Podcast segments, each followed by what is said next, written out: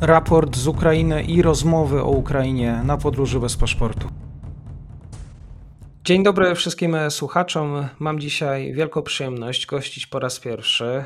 Gościem kanału jest Aleksander Fiedorek, pasjonata zajmujący się budową e, fortyfikacji, właśnie obiektów ochronnych. Dzień dobry, dziękuję za przyjęcie zaproszenia. Dzień dobry, witam wszystkich, witam Ciebie, dziękuję bardzo za zaproszenie. Tak, jestem pasjonatem e, fortyfikacji, czy też e, współczesnej, czy też bardziej budowli ochronnych. No, od jakiegoś czasu zacząłem się tym zajmować zawodowo. Taka konieczność się pojawiła. Można spróbować nowej, e, nowej rzeczy, nowego projektu biznesowego. No to czemu nie? Dzisiaj temat trudny, bo obserwujemy już go od blisko dwóch miesięcy. Na terenie zakładów Azovstal w Mariupolu jest ponad 400 rannych. Tak powiedział wczoraj właściwie sanitariusz spółku Azow. Zakłady metalurgiczne są właściwie taką chyba ostatnią twierdzą oblężonego nadmorskiego miasta w obwodzie donieckim. Ukrywają się tam żołnierze, bojownicy i cywile. Przepraszam za zbyt banalne pytanie, ale zapytam. Zakłada Azovstal wielki obiekt. Jak to się dzieje, że są w stanie właściwie obrońcy, obrońcy Azovstalu wytrzymać aż tak długo? Pytam o warunki właśnie techniczne tego typu budynku. Co im umożliwia tak długą obronę? Przede wszystkim wypadałoby powiedzieć, że Azovstal jest e, potężnym, liczącym kilkanaście, tam bodajże 12 km kwadratowych kompleksem. To jest kompleks budowany od wczesnego Związku Radzieckiego, bodajże od lat 30. Ówczesne normatywy e, budowania tego typu zakładów e, w Związku Radzieckim zakładały z góry przygotowanie budowli ochronnych w postaci schronów, ukryć dla załogi tego typu obiektów. I te ukrycia według ówczesnych normatywów powinny być odporne na e, stosowanie, na bombardowanie, na stosowanie bomb burzących o różnym wagomiarze, bo wtedy używano najczęściej 100 i 250 kilowych bomb burzących, lotniczych. No i tak też to budowano. Rosjanie zakładali z góry, że zakłady w wypadku e, toczącej się wojny będą musiały prowadzić produkcję, będą działać w większym lub mniejszym stopniu. Stąd też zakładano, że E, na terenie tych zakładów powinno się znaleźć miejsc w schronach, w ukryciach e, co najmniej dla, dla jednej zmiany pracowników, czyli tej zmiany, która pracuje. Ponieważ później te zakłady były rozbudowywane, w momencie, kiedy przede wszystkim nacisk w zakresie konfliktów międzynarodowych przełączył się, został położony na, broni, na użycie broni jądrowej, czyli powiedzmy końcówka lat 40., początek lat 50. XX wieku, stwierdzono, że trzeba troszkę zmienić te schrony i ukrycia. E, zaczęto je dostosowywać lub też budować nowe obiekty przystosowane do funkcjonowania w ramach e, uderzenia jądrowego, czyli po pierwsze zaczęto je dostosowywać pod względem wyposażenia, wyposażać w zawory przeciwwybuchowe, w e, drzwi specjalne, szczelne. Zaczęto montować urządzenia filtrowentylacyjne, Zmieniła się też e, technologia troszkę i e, wytrzymałość tych obiektów. No i te obiekty budowano i modernizowano cały czas, więc to jakby jest e, jedna część mm, tego odpowiedzi na Twoje pytanie. Druga część to jest, też wynika ze specyfiki tego typu zakładów. To jest bardzo duży zakład przemysłowy, ogromny. I siłą rzeczy na jego terenie znajduje się masa, że tak powiem, ciągów technologicznych, jakichś kanałów technicznych, teletechnicznych, produkcyjnych, które są zlokalizowane pod ziemią. I to powoduje, że ten teren, on może nie jest takim, jak to ta słynna grafika przedstawia z tego, z Daily Maila, tak? takim podziemnym miastem, że tam jest jakiś kompleks, jakieś dziesiątki pięter pod ziemią. Nie. To jest bardziej, bym powiedział, że to jest zespół zlokalizowanych pod ziemią obiektów, na które są nałożone różnego rodzaju korytarze techniczne i technologiczne, którymi oczywiście mogą się poruszać ludzie, ale to bardziej wynika ze specyfiki y, samego obiektu. To nie było projektowane po to, żeby funkcjonować w warunkach jakiegoś tam oblężenia, prowadzenia walki i tak dalej, e, tylko bardzo prosta technologia mm, budowania tego typu obiektów. E, jeśli na przykład mamy do przeprowadzenia wiele instalacji elektrycznych, jakichś rurociągów, ciepłociągów, Bóg wie czego, to z reguły w takich obiektach, e, żeby tego nie, że tak powiem, nie wypuszczać na powierzchnię, dużą część tych instalacji prowadzi się w gotowych takich kanałach budowanych z betonowych elementów prefabrykowanych, tak? Ponieważ raz na jakiś czas trzeba dokonać inspekcji tych instalacji, trzeba, wiesz, przeprowadzić jakieś prace remontowe, konserwacyjne, więc z góry zakłada się, że tymi korytarzami będą musieli się poruszać ludzie. Czyli projektuje się je i buduje odpowiedniej wielkości.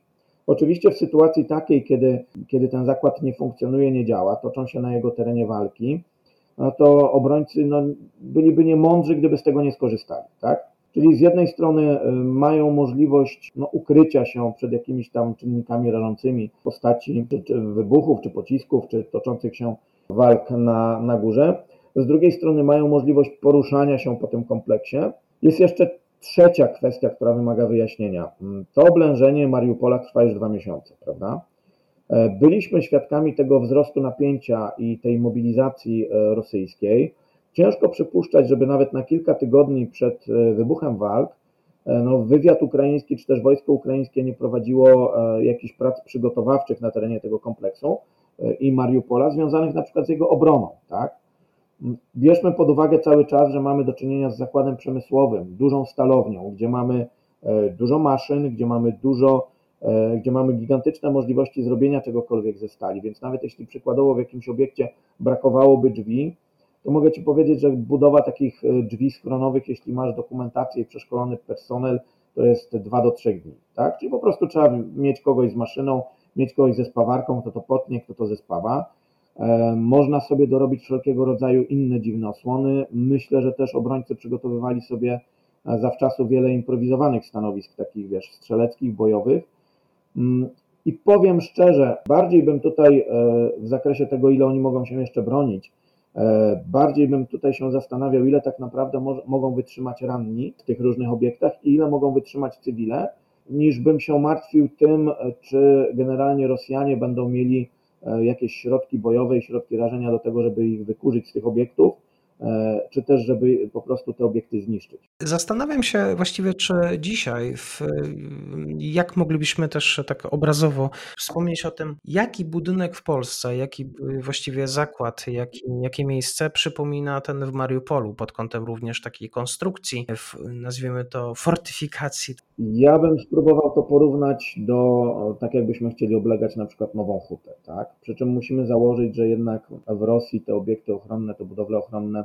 no one były cały czas utrzymywane na terenie tych e, zakładów, bo to były zakłady strategiczne, one były cały czas rozbudowywane. I ja bym to porównał do oblężenia Nowej Huty, tak?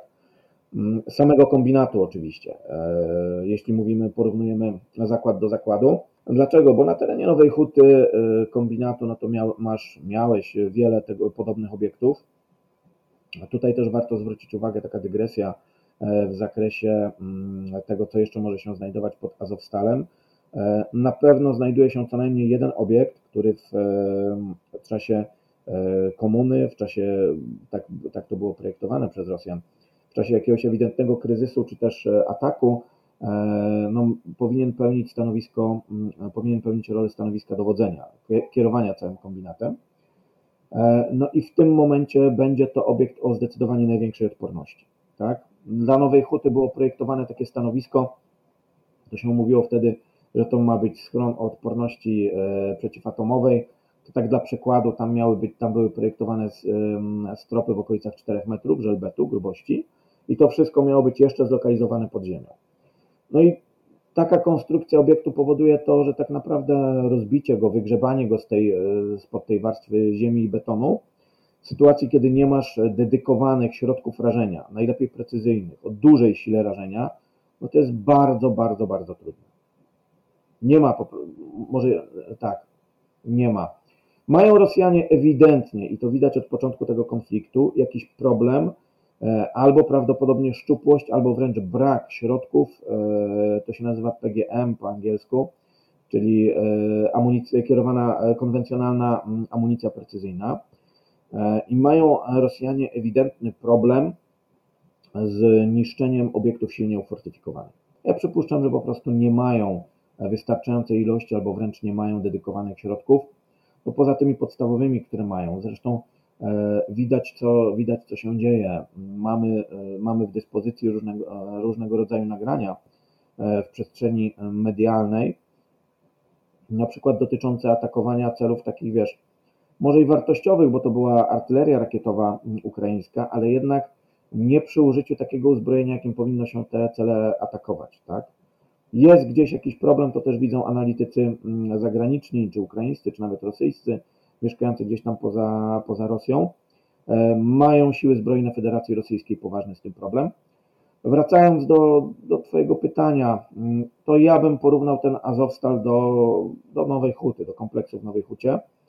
E, myślę, że no jest oczywiście Azowstal pewnie większy od, od Nowej Huty, natomiast mm, zabudowa jest najprawdopodobniej jest podobna. E, pewne rozwiązania techniczne, podejrzewam, w zakresie budowli ochronnych też są podobne, bo my generalnie czerpaliśmy pełnymi garściami w zakresie tych rozwiązań konstrukcyjnych, które były u nas ze Związku Radzieckiego, jakkolwiek oni na przykład pod zakładami e, przemysłowymi stosowali e, budowle ochronne o większej odporności. Tutaj jest, nawet polskie podręczniki o tym mówią odnośnie budowy schronów, że co do zasady powinno się lokalizować na terenie zakładów przemysłowych schrony dla załogi pod halami fabrycznymi. Dlaczego? Dlatego, że i tak pod halą fabryczną z reguły te, te fundamenty, ta podłoga tej hali musiały być e, bardzo grube, e, ze zbrojonego betonu, ze względu na różne maszyny, które na tym powinny być postawione. Sama budowa tych hal fabrycznych za, za poprzedniego ustroju to też nie było tak jak teraz, bo teraz tak jak masz budowane fabryki, to wszystko jest budowane w technologii warstwowej, tak? czyli jakiś szkielet, e, lekki szkielet betonowy, czy tam stalowy, na to jest ta płyta warstwowa, czyli z dwóch stron okładzina blaszana, w środku jakieś ocieplenie, czy wełna mineralna, czy styropian.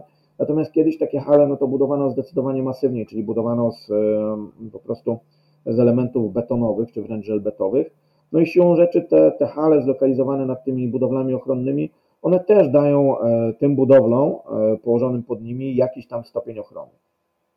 To zależy, bo są na przykład takie, takie badania, to też nasi naukowcy na Wacie do tego doszli i, i, za, i gdzieś tam za granicą, E, generalnie przyjmuje się, że sześć pięter budynku e, o konstrukcji żelbetowej, z piętrami przede wszystkim, ze strofami o konstrukcji żelbetowej, e, powinno dać taką odporność jak dodatkowe 3 metry żelbetu w jednej płycie. Czyli możemy sobie teraz wyobrazić, no, że po prostu rozbicie tych obiektów, zwłaszcza tych położonych pod jakimiś tam budynkami administracyjnymi, czy też dużymi budynkami o solidnej konstrukcji przemysłowymi na terenie, na terenie Azowstalu będzie bardzo trudne. Czyli jak słucham Twojej wypowiedzi, to takie również tytuły medialne, również i oczywiście narracja dziennikarzy, Azowstal właściwie podziemne miasto nie jest niczym wyolbrzymionym. To zależy jak na to spojrzymy. Jest wyolbrzymionym w zakresie takim, że tam mm, najprawdopodobniej e, nie wygląda to tak, jakbyś, e, nie wiem, skopiował ten cały zakład i przeniósł go pod ziemię, czyli podejrzewam, że nie ma tam jakichś e, gigantycznych obiektów podziemnych, jakichś, wiesz, ulic, E, bo tak ludzie sobie to wyobrażają, że podziemne miasto to jest właśnie e, labirynty, dziesiątki korytarzy, wszystko połączone, przejdziesz z jednego końca, te, te legendarne tunele ze złotym pociągiem, czy tam w niektórych miastach, że tutaj z kościoła jest tunel taki i taki, który gdzieś tam prowadzi, 5 kilometrów dalej się podobno wychodzi, ale nikt go nigdy nie znalazł, tak? Bardziej bym powiedział, że to jest, że to jest po prostu e, rozbudowany pod ziemią obiekt przemysłowy, który od samego początku był budowany i na przestrzeni lat był modernizowany w tym kierunku, żeby mógł funkcjonować również przy, e, w zakresie prowadzenia produkcji, normalnej swojej działalności, e, również przy jakimś tam poziomie zagrożenia i e, częściowym zniszczeniu tego obiektu. Tak bym powiedział, czy jest to podziemne miasto? Bardziej bym się skłaniał w kierunku tego, że jest to obiekt, tak jak powiedziałem, e, rozbudowany podziemnie z dużą ilością obiektów podziemnych. Nie nazwałbym tego jako takim podziemnym miastem, jakkolwiek jest to chwytliwe medialnie, tak? To, to jest tak najłatwiej wytłumaczyć, zrobić właśnie jakąś taką grafikę. Ta grafika, wracając do tej grafiki właśnie słynnej z Daily Maila, ona z jednej strony jest i błędna, i z drugiej strony jest prawdziwa. Dlaczego? Bo na pewno nie ma na całej przestrzeni pod Azowstalem e, takiego nasycenia tymi obiektami podziemnymi, Natomiast na pewno w kilku miejscach to się może zdarzyć. Dlaczego? Dlatego, że może być taka sytuacja, w której na przykład schron masz na głębokości 8 czy 10 metrów pod ziemią, tak? A nad nim są jakieś korytarze, e, czy też przestrzenie typowo techniczne, prawda? Może być na przykład tak, że jeden obiekt z okresu przed II wojny światowej jest gdzieś tam powiedzmy na dwóch metrach, a coś jest pod nim, głębiej, tak? Także no, nie jest to tak, e, nie jest to tak do końca, jak to publikuje Daily Mail, ale też nie można powiedzieć, że nie ma tam obiektów podziemnych. Jest to na pewno, tak jak powiedziałem, mocno rozbudowany podziemnie obiekt, e, czy też zakład e, przystosowany do funkcjonowania e, w jakimś tam okresie zagrożenia. Tak? Jak słyszymy 24 kilometry tuneli, to od razu gdzieś tam uruchamia się ta nasza wyobraźnia. Tak, bo wszystkim się zaraz wydaje, że, te, że każdy z tych tuneli to wygląda jak główna droga ruchu w międzyrzeckim rejonie umocnionym, że wstawisz tam tira, spokojnie on sobie przejedzie, tak? 3,5 metra wysokości, 3 metry powiedzmy szerokości, robi to wrażenie. No ale policzmy, że tych tuneli, tak jak powiedziałem, to mogą być tunele techniczne, gdzie może się przemieszczać człowiek, ale nie powiedzmy wyprostowany, tylko w jakiejś tam pozycji klęcząco-kucznej, tak? Co z reguły osobom e, wykonującym jakieś tam konserwacje, naprawy tych różnych urządzeń wystarczało. E, natomiast tak, no, powiem tak, no, tych tuneli może być nawet więcej niż 24 km, bo to ile tego tam jest pod ziemią, to tak naprawdę będą wiedzieli, będą wiedziały osoby, e, które na terenie zakłada, zakładu odpowiadały za konserwację tych budowli podziemnych, dysponujące oczywiście jakimiś tam e, planami i mapami, tak? Czyli dzisiaj w cenie byłby taki plan w rękach Rosjan, żeby dowiedzieli się, ale chyba myślę, że mogą mieć wiedzę, jak tego typu obiekt wygląda. Myślę, że oni mają tego typu plany, natomiast e, tu jest inna kwestia. Tu jest kwestia tego, że poza tym, że masz plany, że masz mapę, to musisz to zorientować w terenie. Orientacja tego w terenie w sytuacji takiej, kiedy nie masz dokładnych danych, dokładnej pozycji tego obiektu, tak, w formie współrzędnych geograficznych, tym bardziej zorientowanie tego w tej chwili w terenie, który już jest e, zniszczony, który, gdzie są poburzone budynki, e, gdzie są e, jakieś zmiany, które miały miejsce w ciągu nawet ostatnich kilku lat w związku z działalnością produkcyjną zakładu. Dlaczego?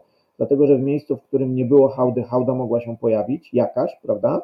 W miejscu, w którym była jakaś część hałdy czy jakiś inny budynek, to w toku normalnej działalności produkcyjnej E, mogły, no mógł budynek zostać wyburzony albo mogły zostać dobudowane nowe budynki. No i w tym momencie trzeba mieć, jak to się mówi ładnie, e, bibliotekę celów, czyli trzeba mieć opracowane dane, żeby to zaatakować, tym bardziej bronią precyzyjną. Trzeba mieć opracowane dane tych obiektów, czyli musimy mieć ich położenie, musimy mieć najlepiej jakieś informacje dotyczące odporności tego obiektu, żeby wiedzieć, jakiej broni użyć, no i tak dalej, i tak dalej. Nie jest to generalnie tak łatwe i tak proste, jak wydaje się e, niektórym osobom, że, to, że po prostu e, weszli na, że tak powiem, e, Google Maps, coś tam zobaczyli, załadowali jakąś bombę do samolotu, polecieli, zrzucili i już jest hura, obiekt zniszczony, można świętować zwycięstwo. Tak? To tak nie działa. To teraz wszyscy zastanawiają się, pada pytanie, jak długo? No i właśnie, jesteśmy coraz bliżej finalnej też rozgrywki tego, co się dzieje akurat na terenie Azowstalu.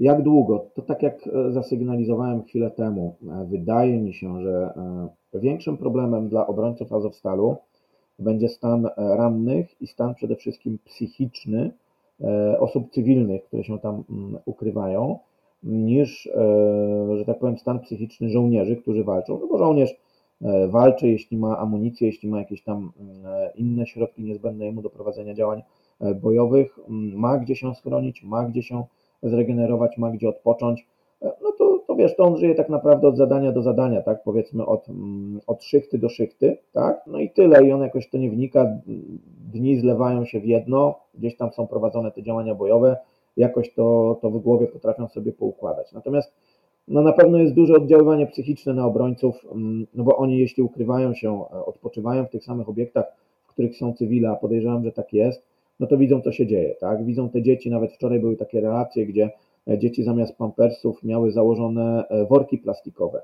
bo tam są małe dzieci, tam są dzieci gdzieś w, z tego co pamiętam, najmłodsze, przynajmniej to, co podawali w materiale firmowym, najno, najmłodsze dziecko miało około roku, tam są kilkuletnie dzieci.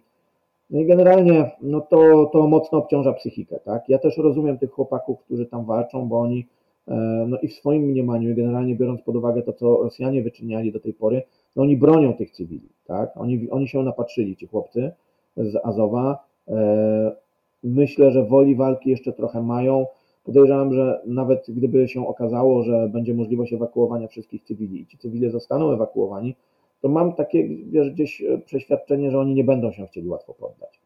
Osobną kwestią jest oczywiście ilość zgromadzonych zapasów typowo wojskowych.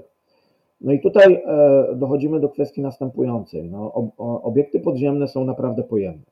Jeśli nie ma zagrożenia e, atakiem przy użyciu e, broni masowego rażenia, czyli atomowej, biologicznej i chemicznej, jeśli nie musimy, że tak powiem, liczyć ilości osób, przeliczać tego, ile osób możemy schować w danej budowli ochronnej ze względu na wydajność urządzeń filtrowentylacyjnych, to tak naprawdę możemy napakować w zakresie zapasów te obiekty po sufit, tak? Czyli możemy skrzynki z amunicją, skrzynki z jedzeniem, jakieś tam butelki z wodą, no ustawiać od ściany do ściany i od sufitu do podłogi, prawda? Czyli biorąc pod uwagę pojemność tych obiektów, z tych danych, do których z kolegami dotarliśmy, to wynika, że tam jest co najmniej na terenie Azowstalu około co najmniej 30 schronów. Ich pojemność jest różna, bo to jest pojemność od 40 kilku osób do 700 kilkunastu osób, więc przy na przykład pojemności 700 osób to już są duże obiekty, to już są obiekty, które mają spokojnie ponad kilkaset metrów kwadratowych powierzchni swojej, więc no, jeśli byśmy gromadzili w takich obiektach zapasy, to naprawdę tego może być dużo. Pytanie oczywiście, jaką ilością e, tych zapasów, e, chociażby czysto wojskowych, czyli tak jak powiedziałem, amunicji, dysponują i dysponowali przed wybuchem konfliktu e, obrońcy Mariupola i te jednostki, które były w Mariupolu zlokalizowane. Tak? Mariupol się broni, Azowstal się broni dzisiaj o kwestiach technicznych, również jak wygląda ten obiekt. Aleksander Fiedorek, właśnie zajmujący się budową fortyfikacji, obiektów ochrony. Dziękuję serdecznie, do usłyszenia. Dzięki, mam nadzieję, że pomogłem. Do usłyszenia.